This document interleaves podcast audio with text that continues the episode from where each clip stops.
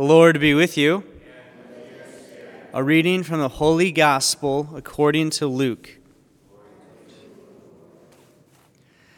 Some Pharisees came to Jesus and said, Go away, leave this area, because Herod wants to kill you. He replied, Go and tell that fox, Behold, I cast out demons, and I perform healings today and tomorrow, and on the third day I accomplish my purpose. Yet I must continue on my way today, tomorrow, and the following day. For it is impossible that a prophet should die outside of Jerusalem. Jerusalem, Jerusalem, you will kill the prophets and stone those sent to you. How many times I yearned to gather your children together, as a hen gathers her brood under her wings, but you were unwilling. Behold, your house will be abandoned. But I tell you, you will not see me until the time comes when you say, Blessed is he who comes in the name of the Lord. The Gospel of the Lord.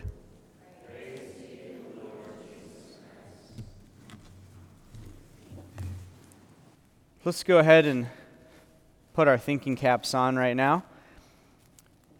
Whether we're aware of this or not, in every single Mass, every liturgy, God has something He wants to specifically say to you. And that might have happened in our opening hymn, that might have happened in a prayer, that might have happened in the readings thus far, might happen in the homily, might happen later on. But in every Mass, God has something He wants to say to us. And I think in particular through the Scriptures, He has lots of things to say to us. So, from this first reading, talking about the armor of God, that responsorial psalm where we uh, respond back, Blessed be the Lord, my rock, to the gospel where you have these Pharisees warning Jesus and Jesus talking about, you know, prophets being killed. What has stood out to you? What is in your mind? And that could be, you know, I'm thinking about this, or I have a question about this, or I don't understand this. Like, what stood out in your mind in all of those readings? Yeah, so the armor of God is not necessarily a physical armor. That would be pretty cool if we had physical armor be pretty sweet. But we're putting on this spiritual armor to battle against the temptations of the devil. Perfect. There's a word, so I said it. So was it early in the Mass or was it the, during the Gospel? The Gospel. was a word I said, it didn't make sense. Let's see here. Brood. Brood, yeah. Okay. And hens gather her brood. So, like, a hen is a mother chicken, we know. Her brood would be like all of her, her chickens, all her chicks. So, a brood's like a gathering of people. So, like Jesus is saying, like, I'm like a mother hen, you know, I'm gathering all of my people together. It's kind of an interesting imagery there. Yeah, okay. Yeah, he's like, tell, go tell that fox. When I first read it, I was like, is he literally talking about a fox? No, he's talking about Herod, who's a very shrewd person, and foxes tend to be quite shrewd. So that's a good one. Okay, that stood out to you. I like that. What does shrewd mean? It's kind of sly, kind of sneaky. Um, not always like honest. That's perfect. Good question. Why did the Pharisees come and warn Jesus? Because all the time they're trying to kill him, aren't they? So all of a sudden it's like, hey, uh, you should leave here. So there's a, I don't know, I didn't know this story. I was reading a, a commentary beforehand, and the person commented about how it reminded them, them of a story of growing up, how there was a fox in a hen house, and this hunter, this, this farmer comes out and the fox says, Nope, it's only us hens in here. Does anyone, any older people remember this story? I don't remember this story at all. But the idea is like um, that even, even like the, our enemies at times want to, like, are able to help us. So there's a greater enemy here. The greater enemy is, is Herod and, and like the death of Jesus. But it is a fascinating thing. Like, whoa, hold on, like, I know this one thing about Pharisees. This is what they've been doing often. And Jesus is always trying to correct them, and all of a sudden they're trying to help him. But that's a good thing. Like, the Lord could speak to us is even the people who I don't get along with, the people who are really difficult, they at some point might try to help me. And I should be open to that. It's a great thing. One more, one more thing that stood out to, to the group. Yeah, so I, I really like the armor of God. It's what, it's what I want to focus in a little bit. Um, when we think about our faith, depending on if we really focus in on the Old Testament or we focus in on the New Testament, sometimes we forget that our faith has a lot of battles in it. Sometimes people think, oh, the faith's not really exciting. It's kind of wishy washy. It's kind of, kind of, um, you know, soft. But in reality, our faith takes a lot of courage and strength and perseverance and you know, trying over and over again.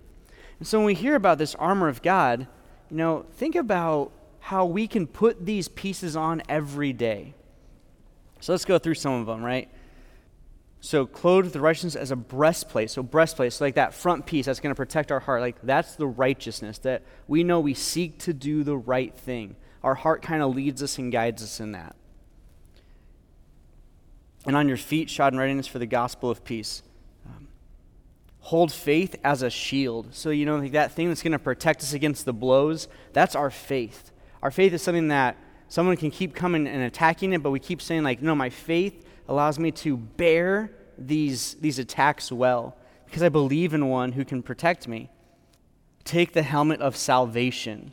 So when we put on this helmet, right, the helmet's kind of protecting all of us, it's, it's focusing us. And the helmet is talking about salvation is we know that there's an end goal, that we've, we've already been redeemed. And the sword of the Spirit, which is the Word of God. Isn't that so cool to think of like the sword? You know, the thing that actually attacks doesn't have to be a physical thing that, that hurts people, but God's Word. So, in a sense, Jesus is like a sword. There's a, a group of men I'm associated with who are called the armor of God. And we have a prayer that talks about all these pieces. But even as a priest prepares for Mass, the different things that I put on, so I have my chasuble, but I also have my stole, I have my alb. And the alb, there's uh, the cincture, the belt, and an amice that kind of protects up around our neck. And every piece has a prayer associated with it. So the amice, the upper part, is considered like the helmet. What we put on to protect us. So it's our helmet of salvation. The cincture, the belt, uh, is what we gird for, for truth and righteousness. And the alb is meant for that sign of purity. The stole is a, is, an, uh, is a representation of authority. So, as Jesus, the high priest, is the authority, so is uh, the ordained priest. That this is the authority we hold in the name of Jesus. And then the chasuble, right, the cloak, in a sense, um, is the sign of our duty or office. And so, in a similar way, this is my armor that I put on when I go into battle in the Mass. Because the Mass is a spiritual encounter with a heavenly reality, right? And at the same time, if there's a heavenly reality happening, it means that there can also be uh, an evil, like uh, uh, the devil, right? That heaven's real, hell's real.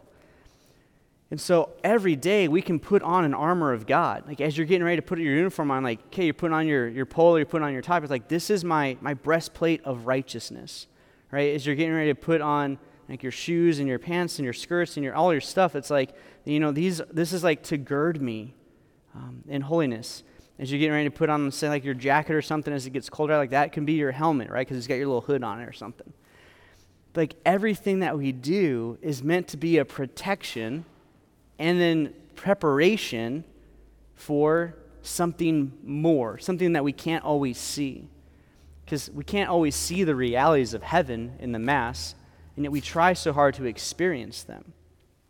So it's just a really cool reading because, um, as you said, Dick, it's more so to fight against the temptations of the devil. And what Jesus had to do today, after he was warned by his presumed enemies, is he still had to go and fulfill his destiny fulfill his mission. Like he still has to go to Jerusalem where what's going to happen to him there? I think we all know that story. Yeah, what's going to happen to him? He's going to die, right? And yet he needed to be strengthened and girded and have all the, he needed all that same armor. Right? So if Jesus needs that, then we definitely need it. And so that's something to think about today is like, how do I use my words? Right? If the sword is meant to be God's word, how do I use my words? Do I use this as a sword that attacks and pierces and hurts other people? Or do I use my words as a way to defend and highlight and honor people? I think words are the most powerful tool we possess as humans, more than anything else. Because the words I say can greatly enhance a person's day or greatly diminish a person's day. So maybe that's the, other, the final part to think about as we put on our armor. How am I, as a soldier for Christ, because we're all soldiers for Christ, how am I called to use my words to honor Him?